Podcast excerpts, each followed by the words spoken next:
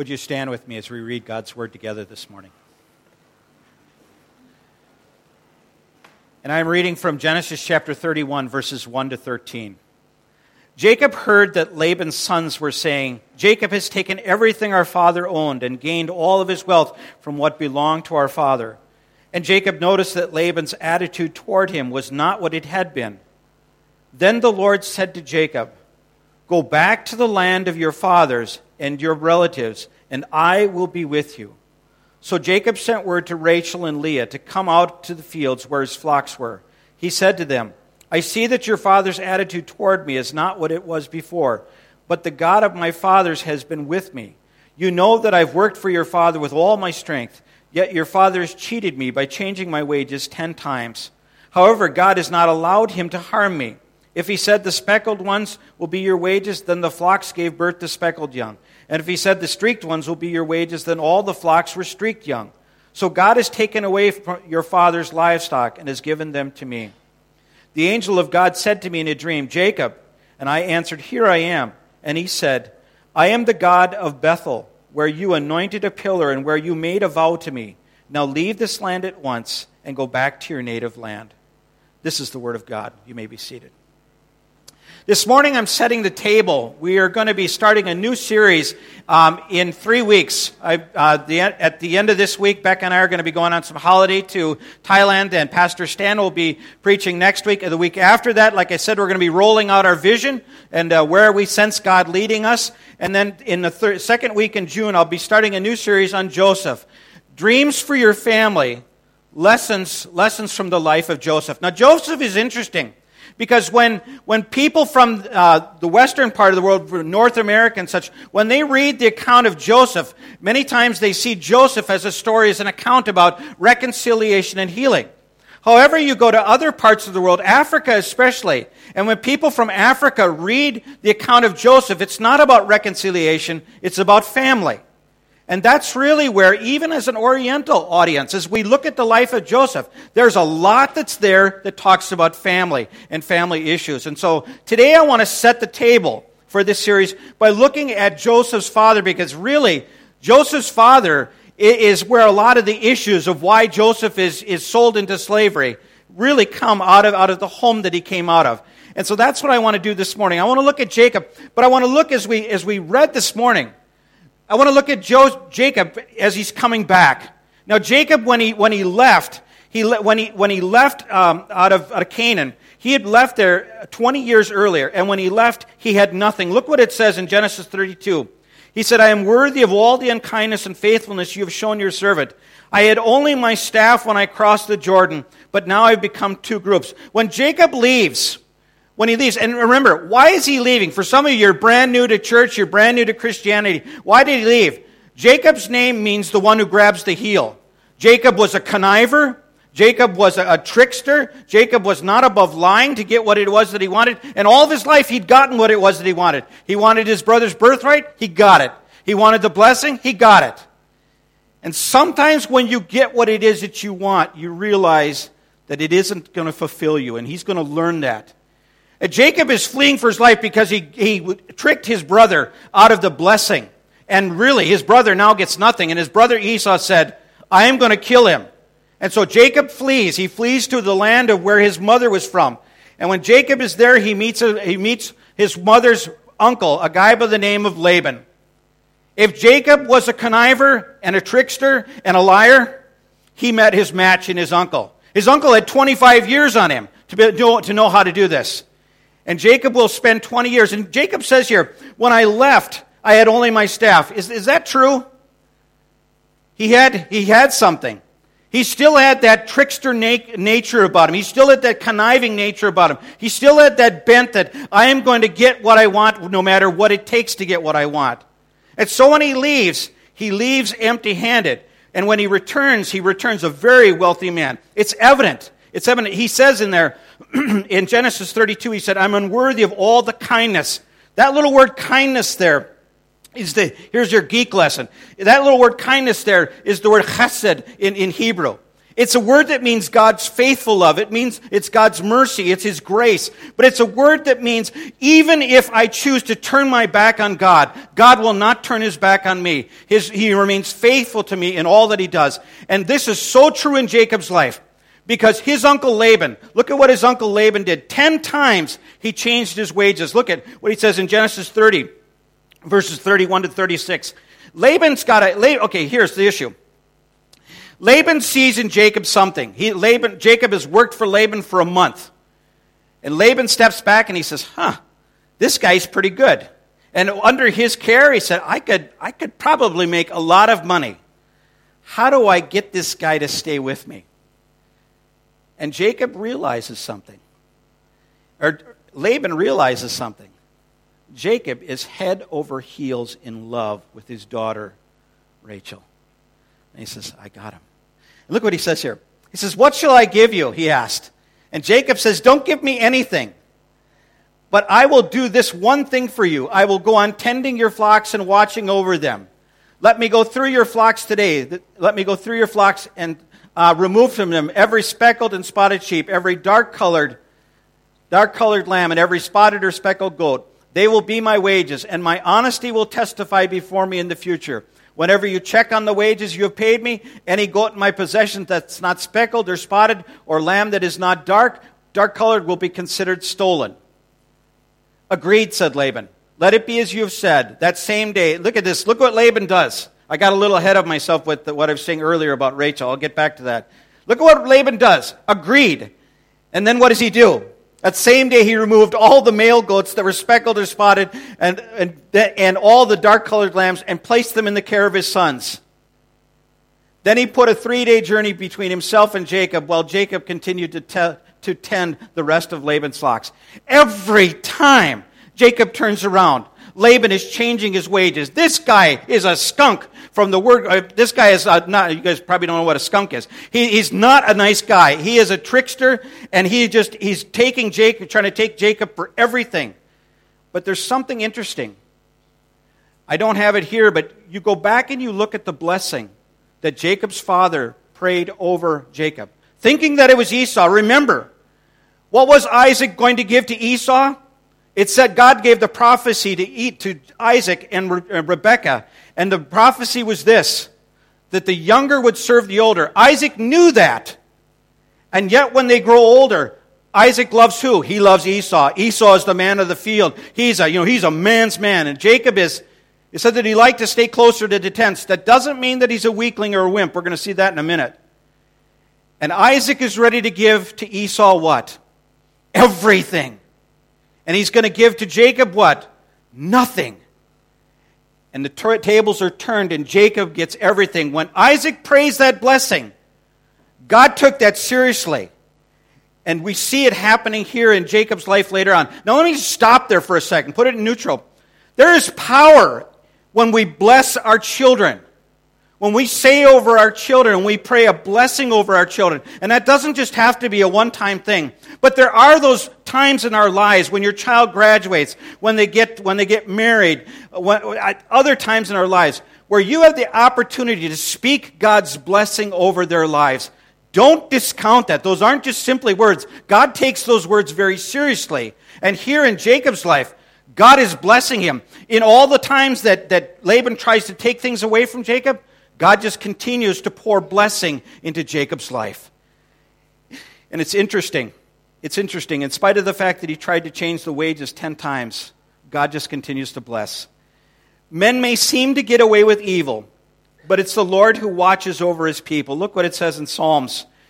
In Psalms chapter 34, the eyes of the Lord are on the righteous, and his ears are attentive to their cries. Men may seem to get away with, with evil, but God's the one who watches over. Now, here's something interesting. Jacob had a bunch of difficulties, didn't he? But God was using those difficulties to shape Jacob into the man that he wanted him to be. In the same way that God uses the difficulties in our lives to shape and to mold us into who it is that he wants us to be.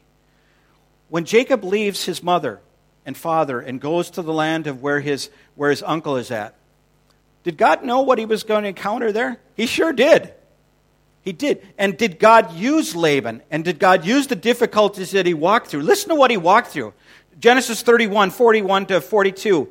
He said it was like this For 20 years I was in your household. I worked for you for 14 years, and for your daughters for six years, and for your flocks. And you changed my wages 10 times. If the God of my father, the God of Abraham, the fear of Isaac, had not been with me, I would, you would surely have sent me away empty handed. But God has sent. But God has seen my hardship and the toil of my hands, and last night he rebuked you. And I think I got ahead. Well, anyway, anyway. God was the one, God was the one who was watching over, over Jacob. And God was the one who used all of the stuff that was going on and happening to Jacob. He used that to shape and to mold Jacob into the man that he wanted. And for some of us, we're walking through really tough times. Don't discount those times and don't say, God, I just, I want, I want out of it. And while it might be good to get out of it, do we realize that God is in those difficult times as well? shaping and molding us into who it is, taking the things that maybe in our lives that he doesn't want to be there. I think for Jacob, a lot of it's going to come down to Jacob, do you trust me? Or Jacob, will you rely on being a trickster? Will you continue to rely on that? Jacob, when he leaves, he leaves with nothing. And when he returns, he's a very wealthy man. But when Jacob left, he only he was single. And when he gets to when he gets to Laban's house, he, he, he, he ends up marrying, he falls in love, excuse me, he falls in love with Rachel. And here's the issue Jacob is so lovesick with Rachel that he will do anything. And Laban says, Oh, Laban sees, okay, here's where I'm going to come back to what I was that I was earlier saying. Laban has a, has a problem. He sees that while Jacob is working for him, everything's turning to gold. I mean, everything. And he, and he says, How do I keep this guy here and, and make, a, make a profit off him. And then he has it Rachel. He can see that Jacob loves Rachel, and he says, what, what do you want me to pay? You said, I just, you shouldn't just have to be here working for me. What's your wage? And Jacob says, Rachel. I want Rachel. I'll work for seven years for her. And Laban's like, I got you. I, I have you. And he says, he says, is it, it is better for me to give her to you than to someone else. And Jacob thinks what? I'm getting Rachel. And for the next seven years, he works for Rachel. Be careful of pinning your hopes on something. See, in, in Jacob's life, he thought, if, if I just get Rachel, then I will be something. Then I will have what it is that I want. If I just get the blessing, if I just get the birthright, if I just get Rachel, then I will be complete. And he pinned his hopes on that. Be careful of pinning your hopes on something to bring about fulfillment and meaning into your life. Because after seven years of, of working for Laban, the wedding night happens, and Jacob is fairly well inebriated, probably by this time. And they bring Leah, excuse me, they bring Rachel into the tent. He thinks it's Rachel, but it's Leah. Their marriage is consummated, and in the morning, it says, in the morning, he looked up and there was Leah. Tim Keller oh, loved that line in one of his sermons about Leah. He said, In the morning, it's always Leah. When you pin your hopes on somebody or something, if I get this job, if I get this title behind my name, if I get this house, if I get this girl, if I get this guy, if I get this new phone, then I will be. And whenever you pin your hopes on something besides God, it will always be Leah in the morning. It will always be Leah in the morning. It will always leave you without, uh, leave you empty. And I don't know about you, when I read about Leah, I love Leah. Because Leah, it says, she is what? She was weak eyed. Laban's got two daughters. He's got one that's weak eyed, and, and you know, and the other one, it says she's just a beautiful girl. Whenever Hebrew does that, to talk about what she looked like, it talks about David, talks about Rebecca, talks about Rachel in this way. Whenever Hebrew does that, when it takes the time to tell you that she was beautiful in form and in, in look, she must have been a knockout. And compared to Rachel, you have Leah, it says that she had weak eyes. And when it's talking about her eyes, we don't know if it, it means that she had she was cross-eyed or had weak eyes, but whatever it was, She was not attractive. And now she's married to a man who woke up and he says, Leah!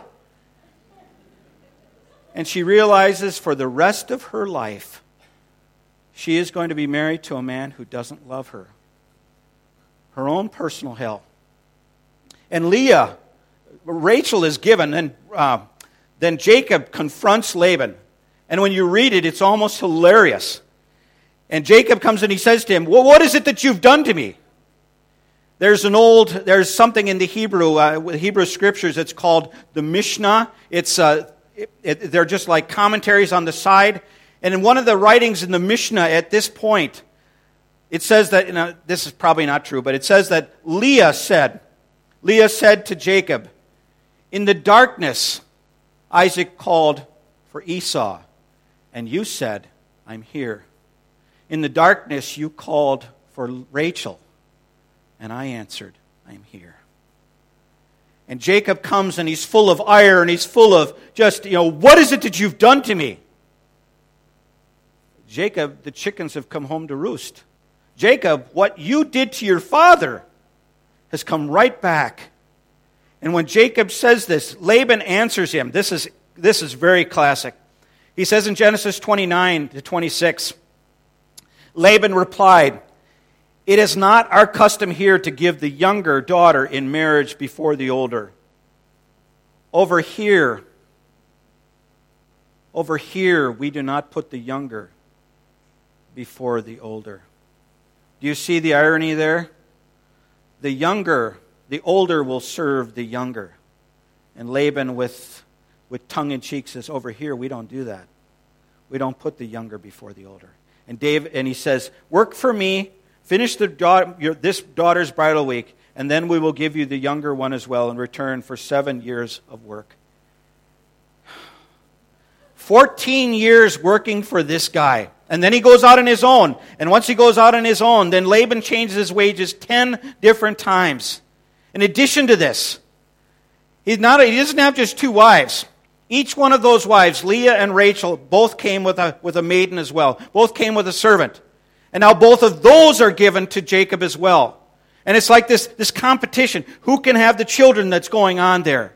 And Leah, you see her having children and having children, and now maybe my husband will love me. Now maybe he will see me. Now, and he gets, she gets to the fourth one, and that's Judah.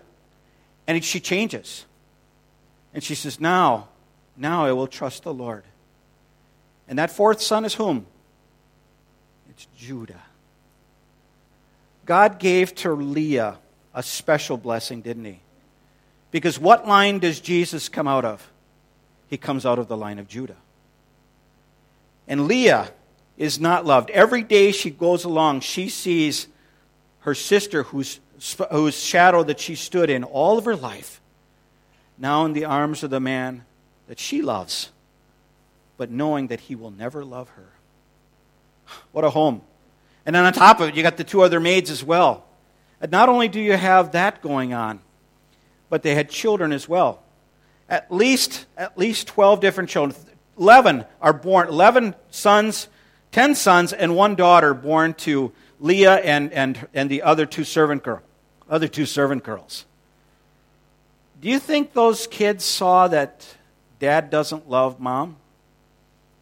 Not only does dad not love mom, dad doesn't love us. Dad doesn't love us either. When Jacob gives, you're going to hear more about this in three weeks, so I'll just, I'll just put it out here now too. When Jacob gives Joseph the coat of many colors, he was telegraphing, he was saying to his sons, This is the heir apparent at 17. This is the one who's going to get everything. And again, Jacob does what his father was trying to do to give to one son everything. And he gives to Jacob that, he gives to uh, Joseph that coat of many colors to say, This is the heir apparent. Can you imagine the tension that was going on in that home? Is there any place in our, in our marriages or in our, our homes, especially with our children, is there any place for favoritism? And the danger that favoritism can cause in the hearts and in the lives of our children. Tell your children that you love them. Tell them that you're proud of them. I was talking in Sunday school this morning. Of, um, I got a telephone call one night. Uh, I missed it was uh, a Saturday night. And Saturday nights I normally don't sleep well because I'm getting ready for Sunday morning. I'm, everything's rolling through my head, and and I had I'd gone to the kitchen to get a glass of water, and I noticed on my phone that I'd missed a phone call. And it was from one of my sons, the son who never calls. And I thought, oh, what's going on at this time of night? And so he, he had said that he was going to call back in a little bit, and he called back in a little bit. And I knew in my heart that something's happened. And I, I told him, he, he ans- I answered the phone, and he told me who he was, and I knew who he was. And he said, uh, I said, just stop a second. I said, before you say anything, I said, you need to know this that I love you with all my heart, and nothing is ever going to change that. Nothing that you're going to tell me right now will ever change my love for you. And not only do I love you, but I am proud of you. No matter what it is that's happened, God can take this and God can work this. It broke my heart what I heard. And I talked to him and said, We're going to get through this. We have the Lord on our side, and we're going to work through this, and we're going to trust the Lord in this. But I want you to know that when we're done, I said, I will never look at you askance. You are still my son, and I'm proud of you, and I love you. Do you know what that does to our kids when they hear those words, when they hit rock bottom, when they have blown it, and the world tells them, You are an idiot, you are worthless, what did you do? And when a parent comes alongside of them and says, You don't listen to a word of that. You are my child. You are a child of God. You are a gift from God in our lives. And I love you, and I'm proud of you, and nothing is ever going to change that. In Jacob's life, he had favoritism. He loved one woman, and that was Rachel. The damage that it caused to his other wives. He loved one son, Joseph, and the damage that it caused in that relationship with his sons. They eventually not only sell Joseph off as a slave, but they bring back the, the coat of many colors and say to him, Do you recognize this? knowing full well what it is that they've done to their dad. And hurt begets hurt. And like I've said many times, hurt doesn't quarantine well. I hurt, I'm going to hurt you. And that's exactly what happened in that relationship. It goes on. It goes on. Jacob returns. Jacob leaves fleeing from Esau, and now he's fleeing again. He's fleeing from Laban. And uh, in Genesis chapter 31, or yeah, Genesis chapter 31, verses 1 to 3. Oh, let me stop. We had something, we had a little, something I, I missed here. Uh, one of your points on the, on the outline. This is one of these times that I was talking with Pastor Stan this week, and he talked about that there are times in, in when things are descriptive and prescriptive in, in, the, in the Bible. And the Bible doesn't shy away. I mean, you look at, at Jacob's family, it's like, oh, what a mess. The Bible doesn't sugarcoat things. It tells it exactly like what it is. And when David or when Jacob with his four wives, we say, oh, so then is it, is it right for me to have more than one wife? Listen, guys, would you want to have more than one wife? Really? I, I think of all the, t- all the work that it's taken Becca to train me. And it's like, oh, I, could I put up with another wife too? My word.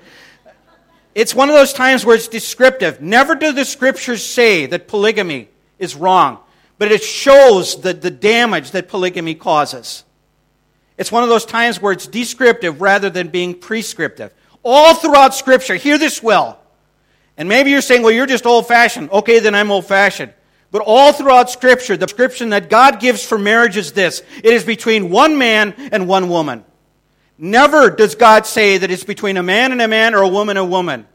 Marriage is always said, God has said in Genesis, for this reason a man will leave his father and mother and will cleave cleave to his wife, and the two of them shall become one flesh. Jesus goes and talks about that in the Gospels as well. God's prescription for marriage is one man and one woman. Amen? Amen. That's what God says is his prescription for marriage. Let's go on. Jacob flees from Laban in Genesis chapter 31. Jacob heard that Laban's sons were saying, Jacob has taken everything our father owned and has gained all this wealth from what belongs to our father. And Jacob noticed that Laban's attitude toward him was not what it had been. Then the Lord said, Watch this. This is a key, key verse here. Then the Lord said to Jacob, Go back to the land of your fathers and your mothers. And what? What does it say, that last line? I will be with you. That is a key phrase. Jacob needs to know that. But he doesn't get it. He doesn't get it. And Laban comes with, with all of the relatives. And he comes chasing after Jacob. And in Genesis 31, Genesis 31, um, verses 25 to 29, it says, Jacob pinched his tent in the hill country of Gilead when Laban overtook him, and Laban and, and his relatives camped there too. Then Laban said to Jacob, What is it you've done? Now there's something that we're missing here. God had appeared in a vision that night, the night before, to Laban and said, You do not touch Jacob. You do not touch him. You don't even say anything bad. And I don't know, he, he does say a few things bad to him. But Laban in verse 26, then Laban said to Jacob, What have you done? You've, you've deceived me. What? This is the pot calling the kettle black. What do you mean, you hypocrite? You are one who's lived by deception. And he says, You have deceived me, and you've carried off my daughters like captives in war. Why did you run off secretly and deceive me? There it is again. Why didn't you tell me so I could send you away with joy and singing to the music of, of tambourines and harps? What a. I told you, if his mouth is moving, he's lying. He had no intention of doing this, as we're going to see.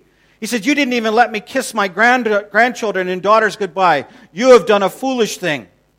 I have the power to harm you. But last night the God of your father said to me, Be careful not to say anything to Jacob, either good or bad. And Laban doesn't get it. He brings all of his men and he's seeking to get back from him. And go to the next scripture, please.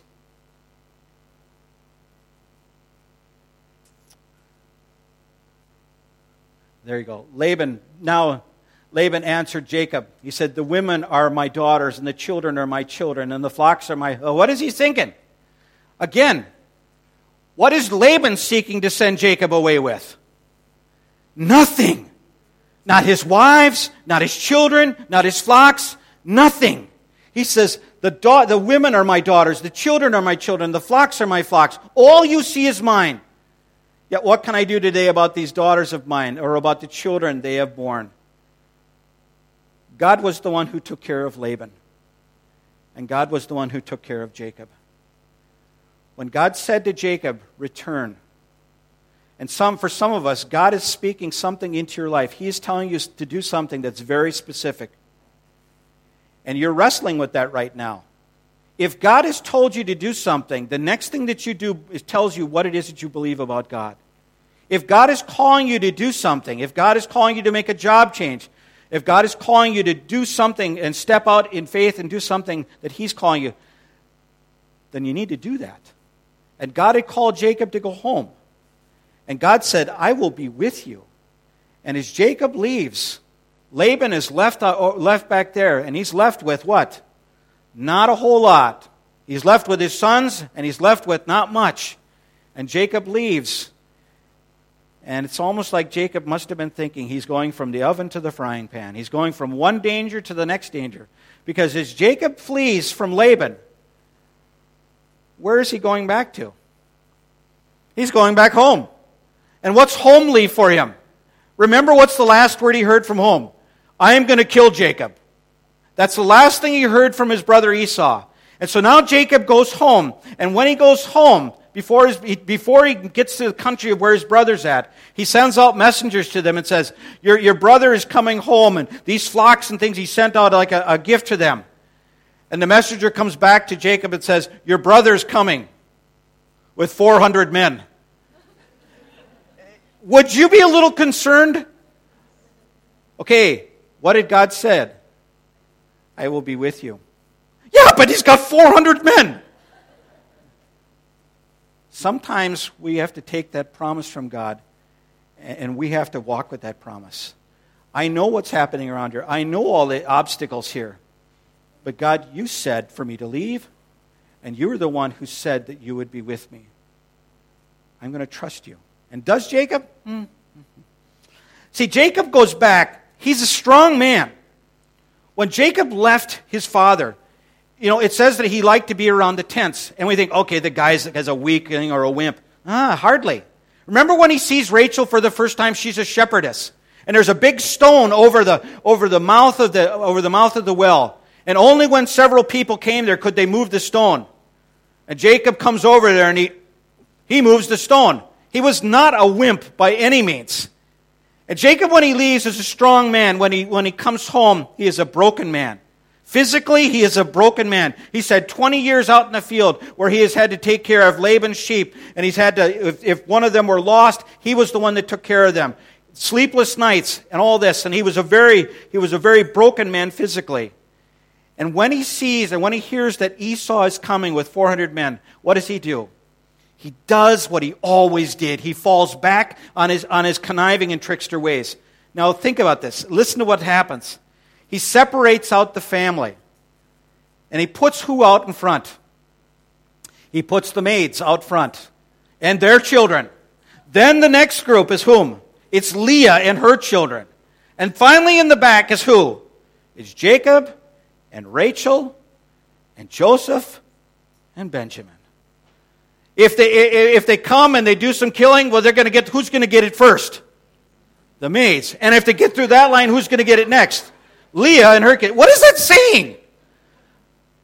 What is it saying to them? That what is it? How, what, I don't even matter in this home.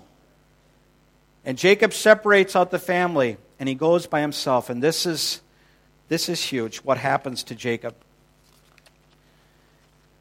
And it says that, it says in Genesis 32, verse 20, 24 to 27. So Jacob was left alone, and a man wrestled with him till daybreak. When the man saw that he could not overpower him, he touched Jacob's hip so that it was, his hip was wrenched as he wrestled with the man. The man said, Let me go, for it is daybreak. But Jacob replied, I will not let you go unless you bless me. And the man said, What is your name? Jacob, he answered. Now, that's interesting because who's the man? Many believe, most commentators believe this is a pre incarnate form of Christ that he's wrestling with. And, and, and it says that uh, he said, Let me go for this day. Uh, do we have the slide before that one? Maybe not. Um, what, what it says there, it, it says that when the man saw that he could not overpower him. What do you mean? God can't overpower him. God couldn't wrestle, you know, just throw him right to the ground. All he had to do was touch his, the hip of his, so, or the, his socket of his hip, and he's he, now for the rest of his life he's going to walk with a limp. So what's going on? What does he mean when he couldn't overpower him? I think what we get is in, for the answer comes with the next question. Jacob says, "I will not let you go unless you bless me." Jacob, ever the conniver, ever the one looking for that blessing. And God says to him, "What is your name?" Did he not know Jacob's name? Of course he knew Jacob's name. But he wanted Jacob to repeat it back to him. So, what's your name? Name's Jacob. The conniver, the trickster, the one who gets things by his own wits.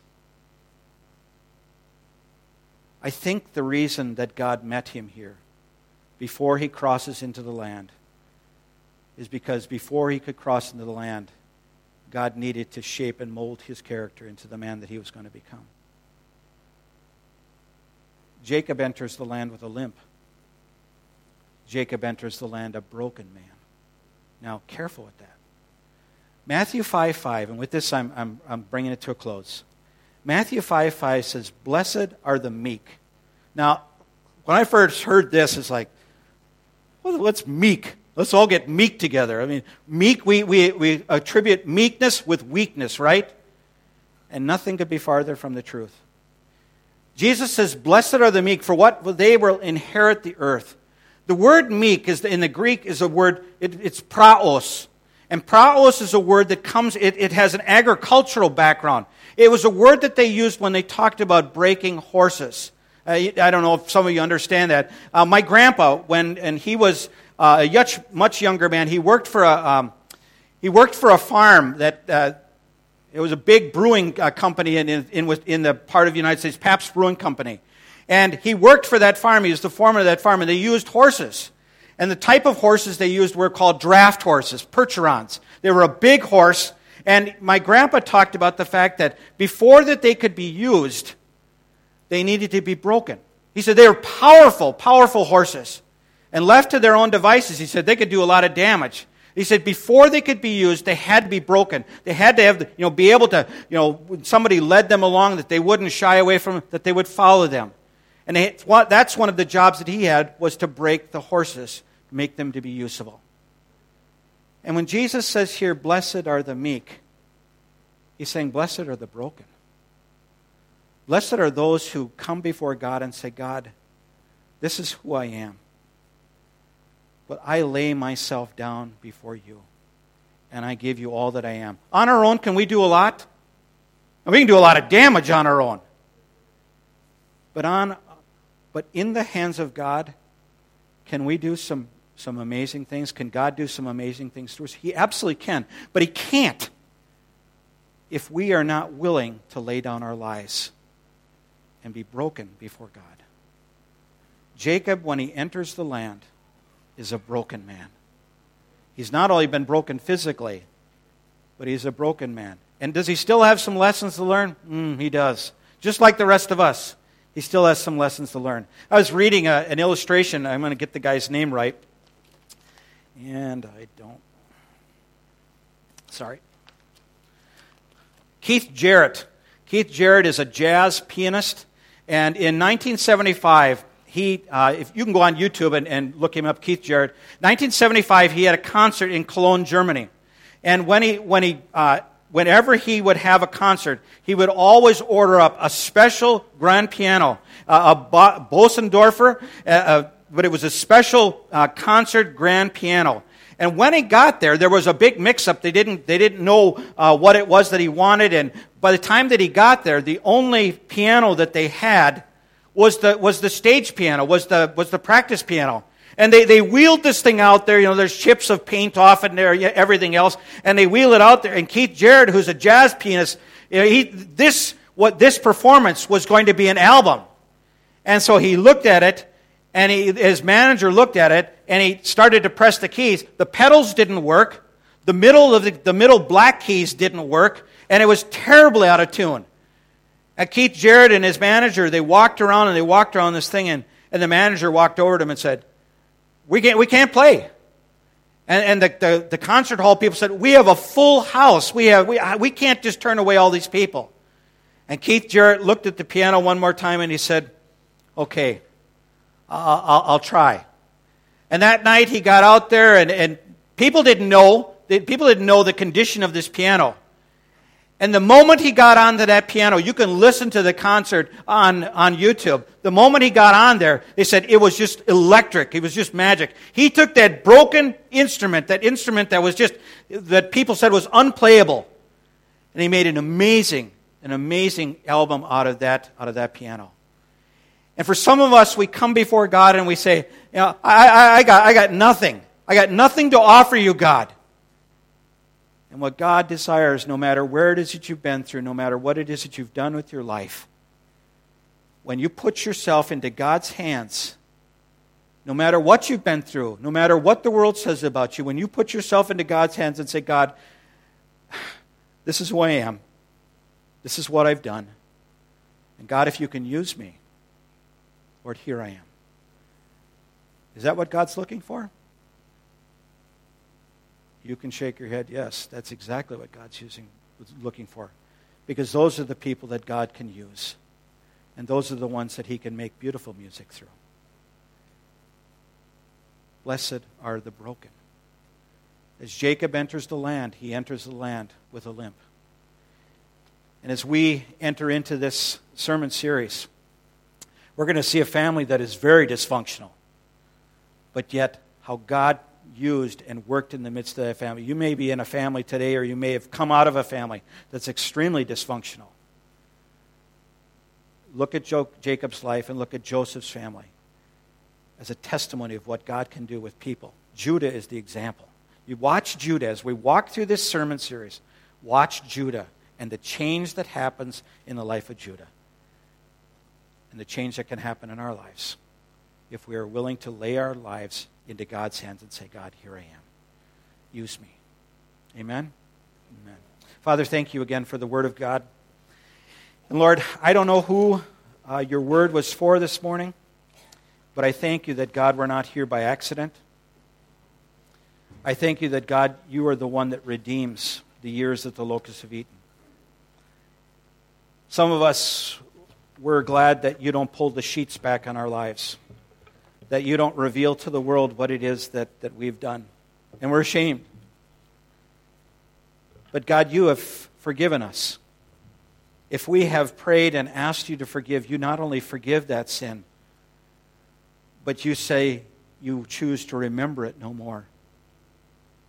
You are the God who reinstated. You are the God who used a man like Zacchaeus. You are a God who spent time with sinners, that you might not only redeem them, but that then you might turn around and use them for your glory. And God, you long and you desire to use us for your glory. And Lord, I pray that as we come before you this morning, for some of us, you are in the process of breaking us, that we would be useful for you. Lord, for some of us, you ask us, What is our name? You ask us, What is it that we've done? You know. But yet you call us, Lord, to be honest not only with ourselves, but with you. You ask of us, Lord, to lay our lives into your hands. You've said that in Romans 12.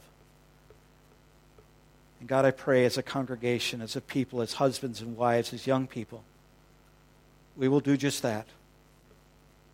We'll say, Lord, here am I. Here am I. Use me.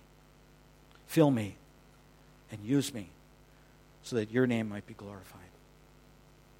I pray that, God, your hand would be upon marriages, upon relationships in this room, upon relationships between parents and children, children and parents God, in the midst of this series, would you do what only you can do and bring about restoration and healing into relationships? And I pray, God, all this to the glory of your precious name. And all God's people said, Amen. Amen. May the Lord bless you richly. May the Lord bless you richly. May God, the God of grace, the God who redeems the years that the locusts have eaten, may He pour into your life understanding of who He is and what it is that He's doing in your life. And may you see him as good and always good in what it is that he does. In Jesus' name, amen.